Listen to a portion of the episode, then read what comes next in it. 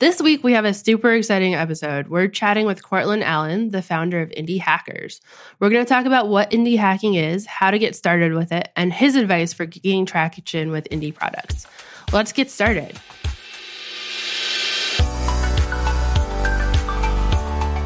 Welcome to the Ladybug Podcast. I'm Kelly. I'm Ali. And I'm Emma, and we're debugging the tech industry. Hey, Kelly, have you heard about this cool tool called AWS Amplify? Tell me about it. It's a suite of tools and services that enables developers to build full stack serverless and cloud based web and mobile apps. You get to use whichever framework or technology you want on the front end. That sounds cool. Will it help me get up and running with things like hosting? Yeah. Authentication? You betcha. Manage GraphQL? Totally. How about serverless functions, APIs, machine learning, chatbots, file storage? Yes to everything. Amplify is built especially in a way to enable traditionally front end developers like yourself, Kelly, to be successful because you can use your existing skill set to build real world full stack apps that in the past would require deep knowledge around backend, DevOps, and scalable infrastructure. The Amplify console also allows you to use a GitHub repository to deploy to a globally available CDN with CI and CD built in super cool. Where can I learn more? If you want to learn more about AWS Amplify, visit aws amplify.github.io. Okay, Courtland, introduce yourself. Can you give us a quick overview of your career trajectory up to this point? Hi, Ali. Hi, Kelly. So I am Courtland Allen. My career trajectory. I don't know if you could call it a, a career. I think it was mostly based on um, my absolute refusal to try to work for anybody else for as long as I possibly could. I feel um, that. But I'm a software engineer. I got a degree in computer science from MIT in 2009. And ever since I was a kid, I always wanted to code. I always wanted to make websites and sort of work for myself and make a living that way. Just because I think the ability to create stuff basically for free without any overhead, without really needing to rely on anybody else is just super fun. And so I've always loved tinkering, uh, tinkering around online and building things. And uh, I've always liked having the creative freedom to to build whatever I want without you know necessarily having someone else tell me what to build. Um, of course, that's hard to do because you need to get paid, and so the only path for me coming out of college was basically to start my own companies. And so since 2009, when I graduated, I started about five different companies, wow. most of which uh, no one's ever heard of, did not do well, don't exist anymore, but all of which are able to support me for at least a little bit. And then in 2016, I started um, a website called Indie Hackers, which is a community of people basically like me, people who wanted to be independent, people who were hackers or developers who wanted to basically use their coding skills to create things. Um, and I was just interviewing people and asking them, you know, hey, you've done this. How did you do it? How much money are you making? How did you come up with your idea? How did you get to where you are today? And I would publish these interviews, and other people like me who had the same goals would flock to the site and read these interviews and ask each other questions. And so since then, since then, it's kind of blossomed into a very large community of startup founders and indie developers who are trying to make a living for themselves. And luckily, I was able to myself make a living from the site, get to the point where I could pay my rent and all my bills and, and not have to get a job. And then best literally a feeling. month, yeah, the best feeling. It was so great to actually hit that point because money in my bank account was um, rapidly declining. Uh, but after I got to the point of stability where I was able to take care of myself, Indie Hackers was acquired by Stripe. So Stripe uh, is an online payments company. It's beloved by many developers, including myself. So if you want to accept customers' credit cards online for something that you're building, you're probably going to end up using Stripe. And they were kind of a natural fit for indie hackers. So I've been at Stripe for the last two and a half years. That is the first full time job that I've ever had. I'm now 32. um, and ironically, it was sort of born out of my desire not to have a job. But that's, I think, the best description I can give of my career trajectory up to this point. That's amazing. So I'm going to touch on your your past failures because I think that's a really important conversation for us to have. And also just the acquisition experience. I'm definitely interested in learning more about that. But before we get into that, can you define what indie hacking is? Yeah. So to be an indie hacker is basically to be somebody who wants to be independent and make a living online through your own basic creative faculties. So uh, it, it's hard to like pen down exactly you know who's an indie hacker and who's not and draw a line in the sand but like the vast majority of indie hackers are doing this because they want some sort of freedom. They want the freedom to spend their time however they want the creative freedom to work on whatever they want the freedom to work from whatever location they want the financial freedom to be their own boss and make their own rules. Uh, the vast majority of indie hackers are developers but there are many people who don't code as well and have learned to, to sell things online and make things. Um, And pretty much everybody who's an indie hacker runs some sort of business. It doesn't really matter what size it is. Some of them are huge. I've talked to people who've made millions of dollars from their projects. Some of them are tiny. A lot of indie hackers are just making a few hundred dollars a month to sort of supplement their income. So I think that's the, the best description I can give of an, indie hacker. That's awesome. It's really cool to be on the air with two different entrepreneurs in kind of very different areas right now. Um, so I work for a company, so I have a very different career trajectory than either of you.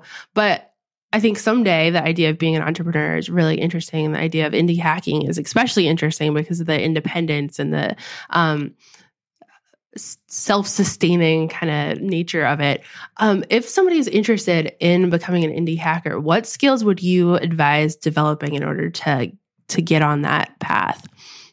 I think the first, I don't know if you could call it a skill, but it's I think a mindset. I think um, in society at large, we sort of look at being a founder and running your own business as a completely different thing than working for somebody else or being an employee. But the way I see it is that they're very similar things. So, Ali, you say you're an employee, you have a boss, you have a paycheck, um, but at the same, you know, the same time, like you're kind of an entrepreneur. You're doing a lot of the same things that an entrepreneur does. So, an entrepreneur would say that you know we do a lot of marketing. We need to tell people about our skills, but as um, an employee, like you had that phase two where you had to go through basically a job application process and you create a resume that advertise your skills and send it to people and tell them you know who you are and why they should hire you.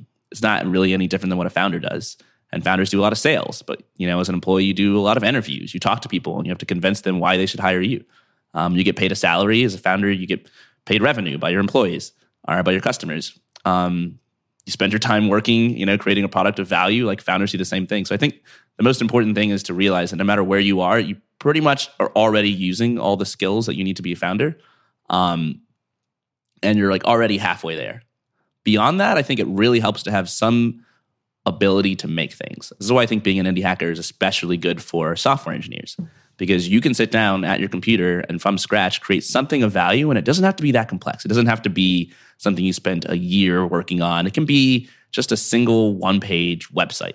It can be, I've seen people get started just by creating spreadsheets. Indie hackers at the beginning was literally just a blog. Like it doesn't have to be that complex, but you need to be able to bring something to life that can essentially help other people in the world and convince them that like hey you know this is worth um, paying some money for awesome and you know you were talking about it could kind of present itself in very many different ways but have you come across any like specific technologies you've found that have been really beneficial for indie hacking you know there are i think some playbooks i've seen people use and that i myself have used that are maybe it's better to describe them as like patterns that have been super useful. So, for example, let's say you wanted to start a business, but you're not sure what you want to do, but you have a few passions.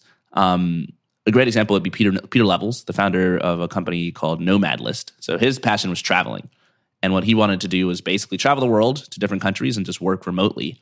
And it turned out that when he was doing this a few years ago, there just weren't that many resources online for what country should you go to. Where is the internet speed the fastest? Where is the safest? Where can you talk to other nomads who are doing the same thing et cetera?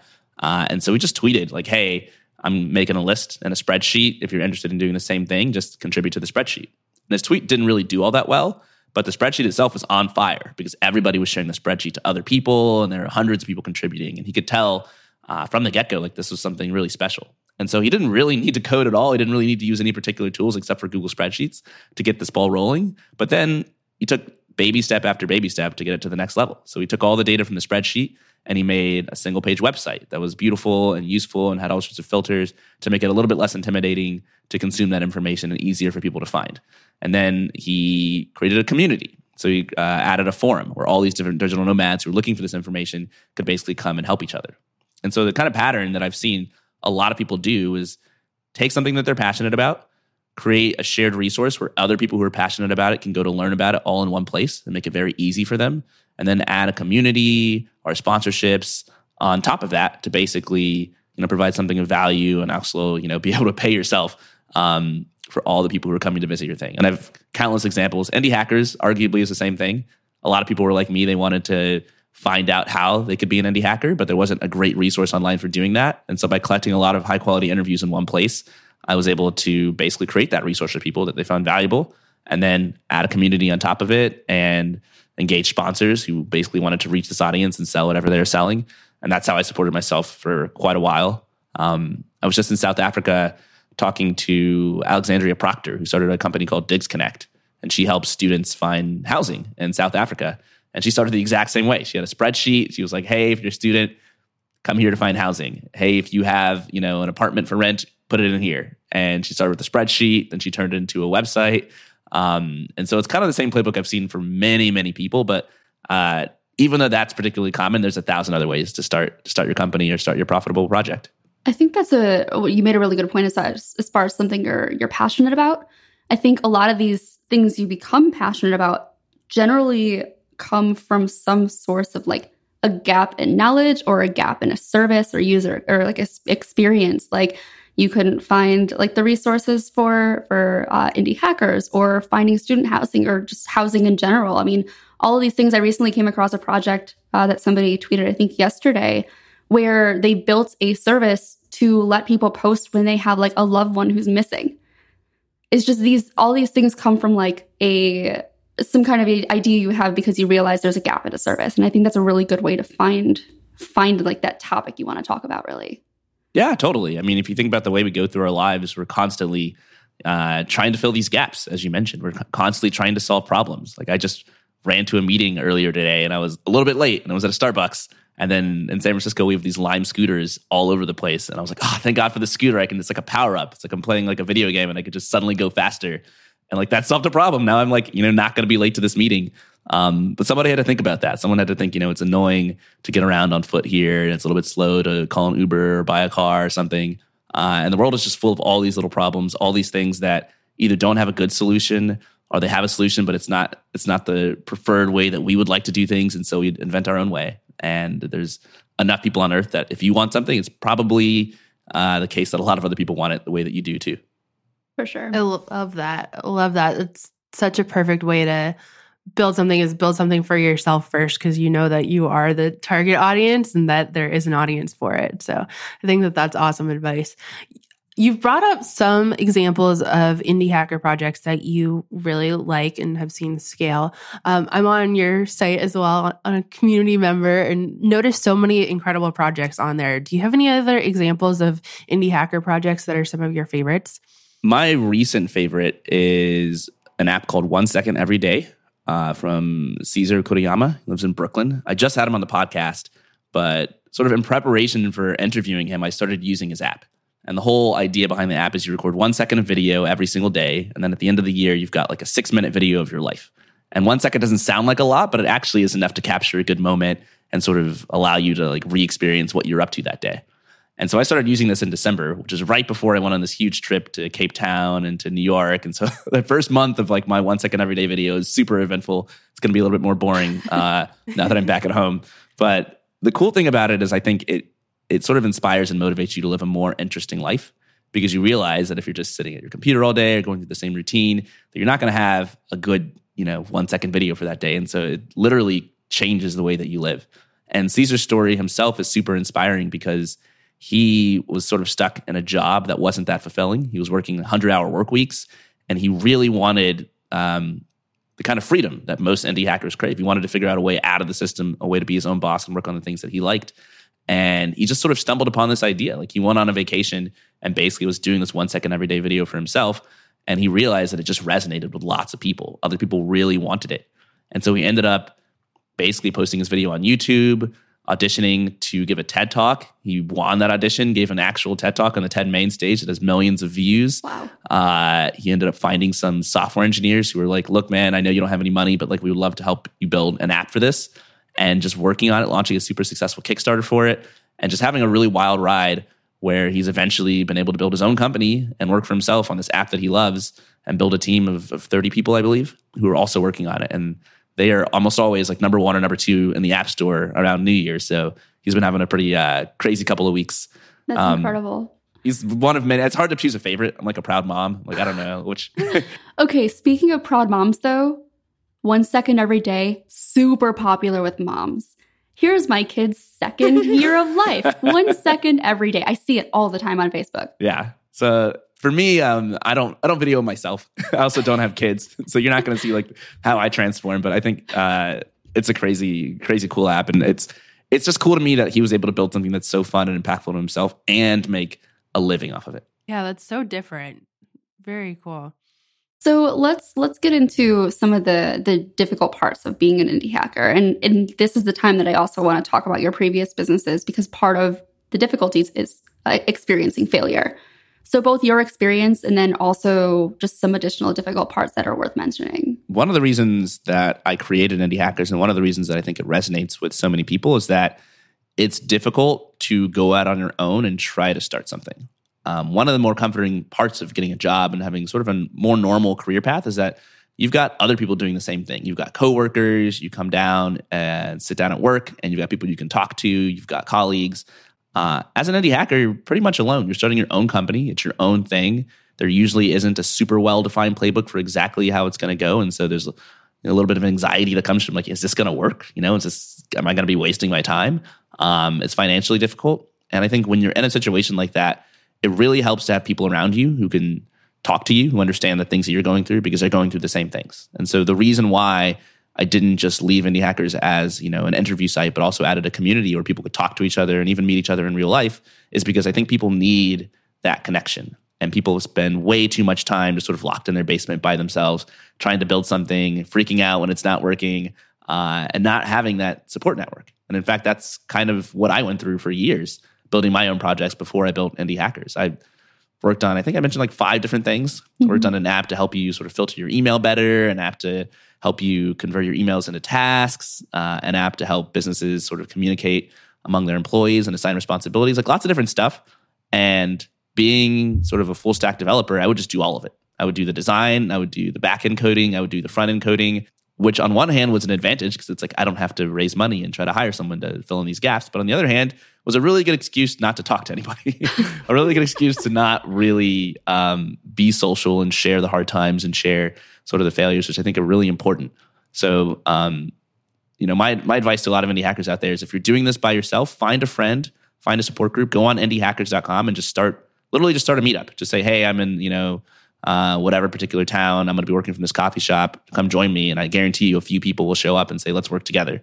Uh, and I think just having people to bounce your ideas off of, and having people to tell you, hey, it's totally normal to feel um, anxious about this thing or scared about this thing can really boost your confidence and convince you to keep going rather than giving up early.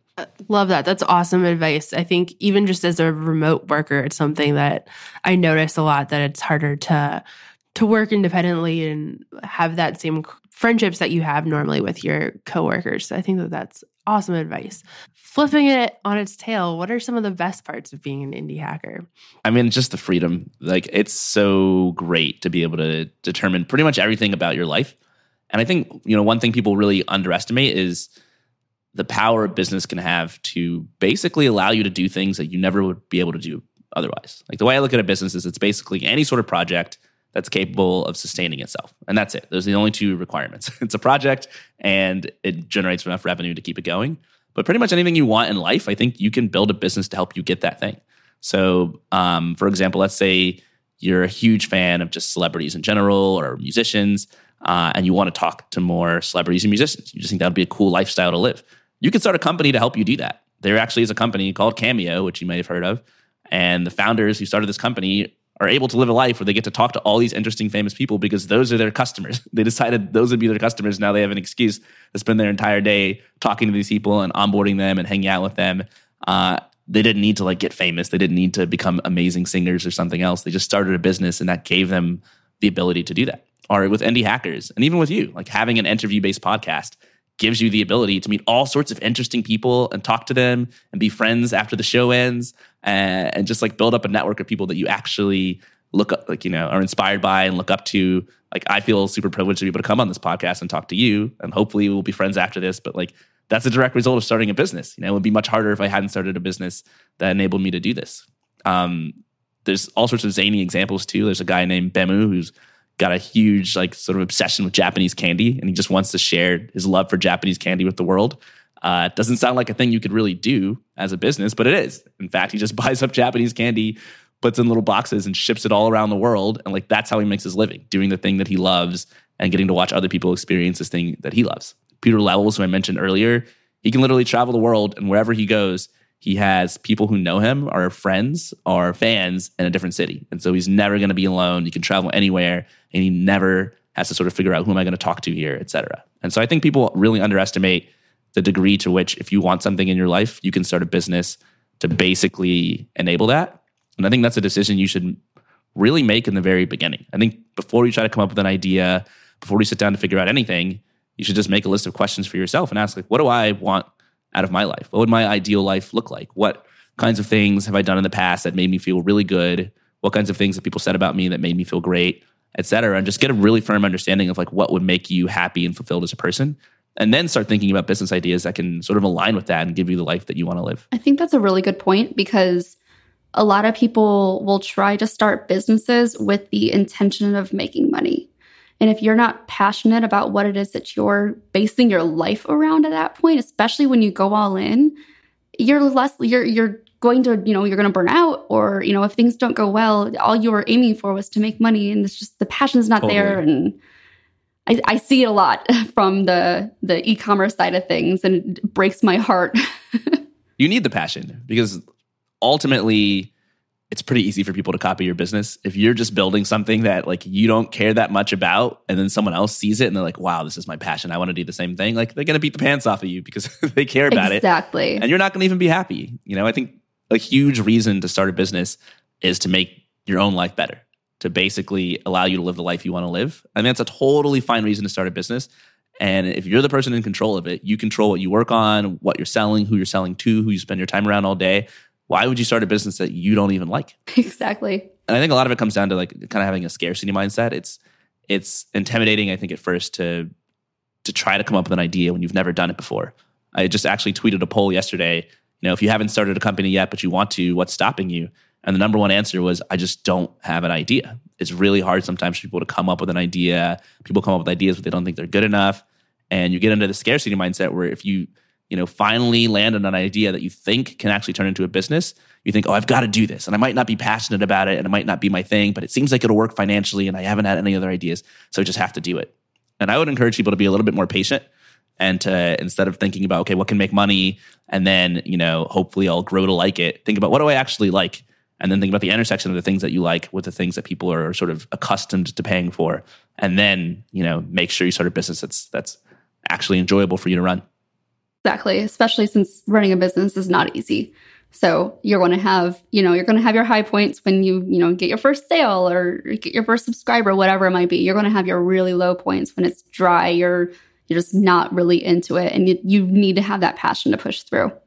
Exactly. It's not all sunshine and rainbows. And if you're, if you're doing something you don't like, yeah, I wish I wish it was too. But if you're, I think your point is spot on. If you're doing something that you don't like, it's going to be much harder to get through those those low points. But if you're doing something that you love, you know, if you're literally just selling Japanese candy and you have a low month of sales, like at least you've got your candy. What is the name of that company? Um, it's called Candy Japan. Very straightforward name. That's great. Very identifiable name, and also probably yeah. pretty good for SEO too. Maybe not so good for your uh, your health. That yes, but I guess if you're passionate about it, then you know other people also. Actually, one of my best friends is super into everything Japan, so she would probably love it. Get her on the boxes, the candy boxes. I'm a really big fan of everything subscription based because I do a lot of subscription based models through my own company. So I always get excited when I see another one on the market. So let's talk about scaling. So Indie Hackers was acquired by Stripe, but let's back up. Can indie hacking scale in your experience? I mean, you talk to a lot of other entrepreneurs and a lot of people starting these companies. So what does it look like when when somebody decides to scale their business? Totally. I think most businesses can scale not infinitely. Not every business can be the next Google, but every business can get like to a sizable point. And I think you know something that's lost on a lot of people is that um, your business looks different depending on the scale that it's at. And so one of the things that I tell a lot of brand new founders is don't spend too much time looking at all of these huge companies and copying what they're doing because the way they look today is nothing like the way they looked when they first got started. When you're first getting started, you're doing a lot of scrappy stuff, a lot of stuff that doesn't make sense in the long run, but that just helps you get off the ground. And so maybe a good illustrative example would be my own story with Indie Hackers. When I started Indie Hackers, as I mentioned, it was just a blog. I mean, I was interviewing people over email. They would send me their answers. I would post them on my website, and that was it. You could come read the blog and sign up for, mail- for my mailing list, and that was it. And I knew in the beginning that I wanted it to be a thriving community, that I wanted it to be something a little bit bigger and more impactful. where people could connect to each other. But I didn't start there because, quite frankly, it's very hard to just start with the community. If you try to create a community from day one, nobody's going to be there, which means nobody's going to join. So it's sort of pointless. And so I had sort of like a four step plan, a little bit of which I outlined earlier, where it's like, okay, well, let me interview people and generate excitement and see if this is something that people would even excited to do. Like, are people excited to be indie hackers in the way that I am? Uh, and in the beginning, that just looked like me sending hundreds of emails to people who were doing this and saying, hey, will you come on my website and let me interview you and also share your revenue numbers? And most people said no, but a few people said yes. A few early adopters who were really passionate about it. I think that's a sort of a common theme early on in businesses. You've kind of got to do things that don't scale. It was never my plan to send hundreds of emails a week forever, but I knew that I needed to do something kind of crazy like that just to get the ball rolling at first. Um, and I think it's kind of, uh, although to some people it's kind of a turnoff. That sounds like a lot of work. Sounds really boring. It's actually good news as a founder that you can do these things that don't scale that just require effort because they don't require you to be super clever or super experienced upfront. If you're a huge company, you're trying to go from like a million users to 10 million users, like you've got to be super smart, super knowledgeable. You've got to find some tricks that others haven't found. But if you're just like a fledgling founder, you're an indie hacker, you're just getting started, you're trying to go from zero customers to like one customer, you don't need to be super clever at all. You just need to like talk to 10 people. That's pretty much it. And the same exactly. thing for like your first 100 customers, your first 1000 customers. Like you can just brute force it and just talk to people, send emails, to, like go to coffee shops. Um, so I think a lot of companies look like that in the early days. They look like one person just being scrappy and talking to lots of people. Beyond that, I think it's important to try to figure out a way to get to the next level. So for me with Indie Hackers, I knew that people would come read these interviews, but then when you read things online, you know, it's kind of one and done. You read it, you maybe share it, you say that was great, and then you don't necessarily bookmark that website and come back. And so I was collecting people's email addresses and saying, "Hey, I'm going to publish interviews like this every week. And if you want to get notified, sign up for my mailing list and I'll basically send you the next interview when it comes out next week.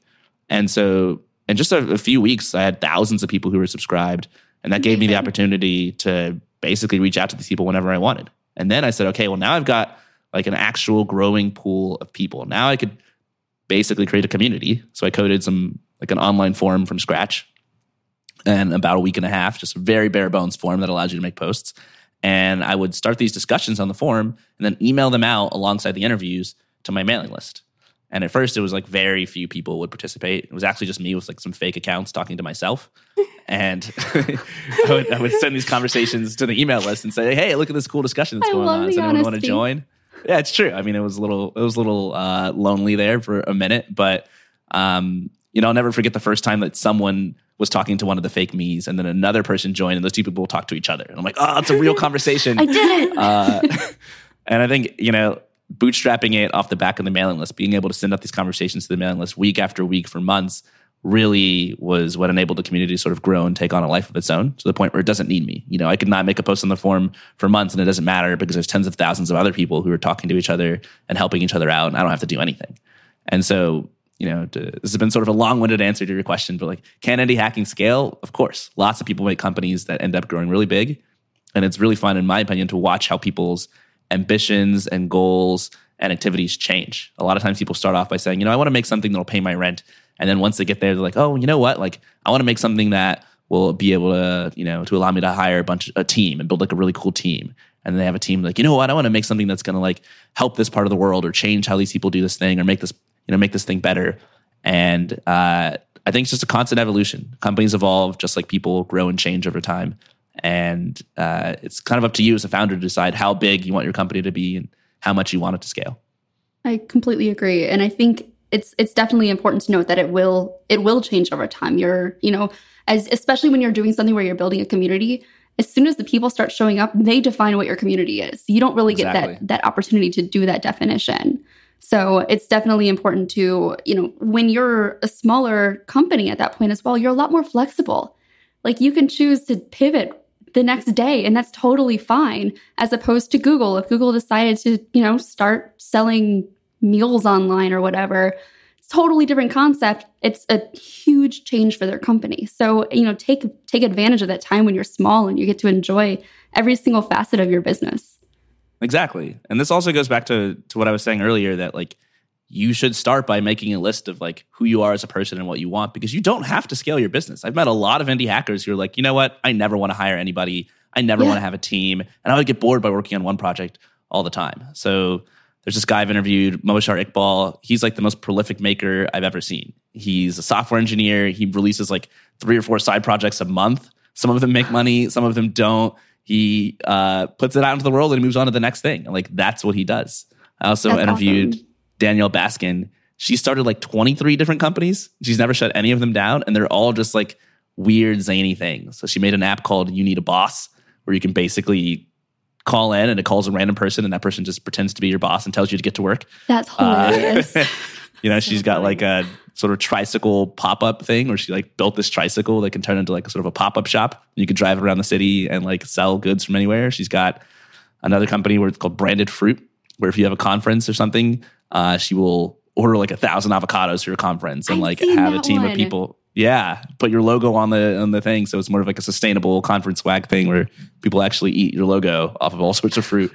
She's got 23 of these things and she loves doing it and she never really wants to scale one up to be some massive thing. So uh, the options are pretty much limitless. And I think, again, like you should try to figure out what it is that resonates with you and what kind of life you want to live rather than locking yourself into having to start some type of business because you think every business is the same. Every business is different. And I think it should be a reflection of the founder's personality. For sure. I need to plug a book real fast because we're talking about not having to scale your team. Company of One by Paul Jarvis. Great book. Really, really good book. And it really opens your eyes to the fact that, oh, you know, you might get team envy seeing your, like, I get team envy from other people in the office. They're like, oh, I have a team of 10. I'm like, well, I have two employees and I'm pretty proud of that. I don't need like anything huge, you know? And Company of One really opened my eyes to that. I know a lot of people with really big teams of people who are also miserable. So it's definitely not about just like counting your team size. That's not, that's not what it's about. Pivoting a little bit, what advice would you give to somebody who wants to become an indie hacker? Ah, I would say, like, first of all, be careful taking advice from strangers like me on the internet um, because you're your own person. You don't necessarily fit into a bucket, and most advice is not one size fits all. So a lot of times I tell, I give people advice for like books they should read or things they should do. But the person I'm talking to actually turns out that they've read a ton of stuff, and their biggest issue is they, they just like can't pull the trigger. They just can't get started. And I'm just like basically giving them giving them advice that you know is allowing them to procrastinate. So I think first of all, you need to sit down and ask, you know, what do you want? What are your problems? What are you stuck with? What are you inspired by? And really take that into account before you listen to someone's advice. And also, if you're asking for advice for someone, like tell them what you want, tell them what your goals are, and make sure they can tailor their advice to you because there's so much out there. There's so many books written and blog posts written about how to start a company or how to start a side project or how to become a developer.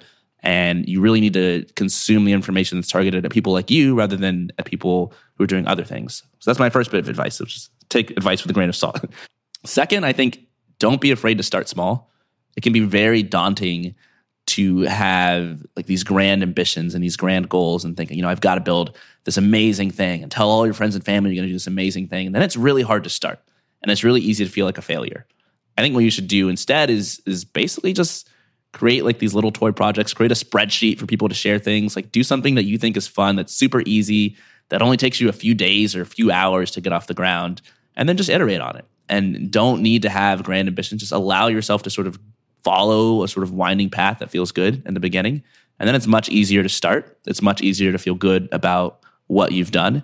And I think honestly, in the end, most things that are successful start that way anyway, rather than trying to be super ambitious from the start. So don't be afraid to start small. I have one additional uh, point of advice that I'd love to, you know, get your take on. It's a big step to leave your day job and go full time in indie hacking. Do you have any advice around that? This is another thing that's like totally personal. So there is. was a time where I uh, had basically gotten burned out on starting different companies and not really having them succeed. And I was just doing sort of contract work over the internet where I'd work from home and then tinker on my side projects on the side. And when I was in that state, it was just very comfortable for me. It was very hard for me to take my side projects seriously and work on them to the level where I could actually turn them into something uh, standalone and go full time on them. And then at some point, my contracts ended, and I decided, you know, I can live off my savings for probably a year. Let me go full time on my side projects and try to turn them into something great. And like that was the only time I got really serious. And so for me, I kind of needed that external pressure, that motivation of watching my savings decline month after month, paying rent in expensive San Francisco, for me to really get serious and and to do something. And I know that I could have just sort of wallowed in procrastination and lack of motivation forever if I hadn't quit my job. For others, it's the exact opposite. Um, and it depends on your circumstances. If you've got a family at home, if you've got kids, if you've got a mortgage, maybe it's a little risky to just up and quit your job based on a dream. And in that situation, I think um, your main challenge is going to be that you've got your time and your attention really divided. You've got a job that takes up a lot of your time. You've got your relationships with your family that also take up a lot of your time, and you've got you know probably not that much free time to start a company. And a lot of people find it hard to start there. But my advice for you is once again, like shrink the scope of what you're working on. Almost regardless of how much free time you have, there's something you can do that's useful that can fit into that time. And what I see a lot of people doing is saying, like, oh, it takes like, you know, three to six months to build a fully featured application that's going to be useful. And I only have a few hours a week, so it's going to take me like two years to do this. And I think, well, you know, you don't need to build a fully featured, you know, web application. You could build something really simple in just a few hours. It's not only about making more time in your day, but it's also, I think, changing the scope of what your ambition is and what your idea is to fit into a smaller time window that you can actually do and the time you have allotted. And so I've met a lot of people who've had full time jobs who released apps and projects and, and companies that literally only took them like a few hours to get off the ground. You know, they're like, I'm going to start an Instagram account where I take photos of this thing and then build a community around it using Discourse. And that takes them like an hour to get set up. And yeah, it's not their ultimate vision for what they ultimately want to do five years down the road, but it's a good way for them to get started and hopefully go from there. So I would encourage people to be a little bit more creative, a little bit more willing to to work on very small, um, unambitious, not time consuming things when your time is limited and you've got a full time job that you don't want to quit. Love that. And another place that I've gotten advice in the past is the Indie Hacker platform. We asked for advice on Ladybug when we started and got some great stuff on there. So, what advice and how could somebody also go ahead and get started on the Indie Hacker uh, community? So, yeah, Indie Hackers, the online community, is basically a forum full of people um, who are starting things, who want to get advice from each other, who want to share each other's stories. Uh, I think it's really fascinating because one of the things you have to do as a founder is usually communicate with your customers and tell them, you know, here's what we're offering, or get them interested, and then learning how to communicate with people. And it's no different from being on an online forum. And so if you come on to Indie Hackers or you want help with something or you want to um, share a story, I would say put a little bit of thought into what would make that story resonate with other people. For example, if you need help with something, instead of just saying, you know, how do I do this thing? ask yourself, well, do other people need help with this too? How can I phrase my question in a way where people see it and they say, oh, you know, I need help with this too. Let me click in and read it. And so I wouldn't say like, you know, you know, how can I make the colors better on my website, indiehackers.com? I might make a post that says, you know, what are the best color schemes for a website? And then lots of people will say, oh, yeah, I've got that problem or I'm interested in the answer and come in and chime in and contribute. So I would say put a little bit of thought into the, the post that you create on Indie Hackers. Um, don't be afraid to post. A lot of people have posting anxiety, but I promise no one's going to bite. It's a community full of uh, very empathetic people who've been through uh, the whole gamut of emotions and trials and tribulations trying to start their companies. And so, whatever you do, people have been there and they they know what it's like.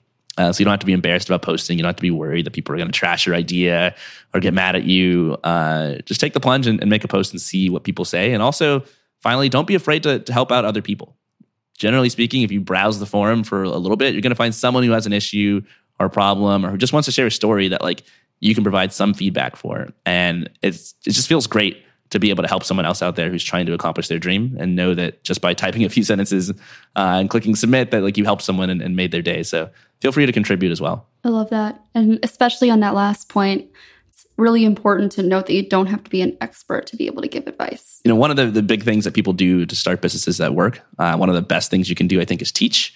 Uh, because generally speaking, people love to learn things. Like people learn, love to learn how to become a developer, or how to become an indie hacker, or how to learn how to knit, or do anything.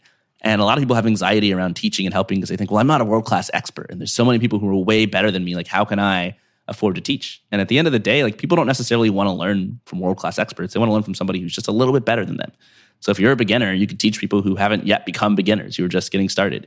Or if you're intermediate at something, you can teach people who are beginners. And so I, I love your your point there that essentially you don't have to be, you know, super knowledgeable in order to help in order to help somebody. You can generally help lots of people with whatever level of knowledge you have right now bet Ali has all kinds of thoughts on that one.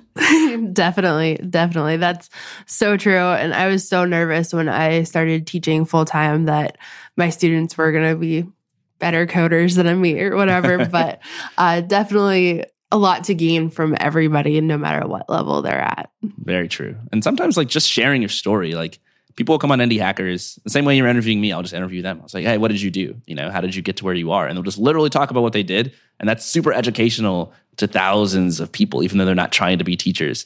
So uh, I can't emphasize enough like how much all of us have the potential to be teachers and how valuable it is for other people to be taught something that, that's inspiring for them. For sure. I have one final question for you. The, probably the easiest one. Where can we find you on the internet?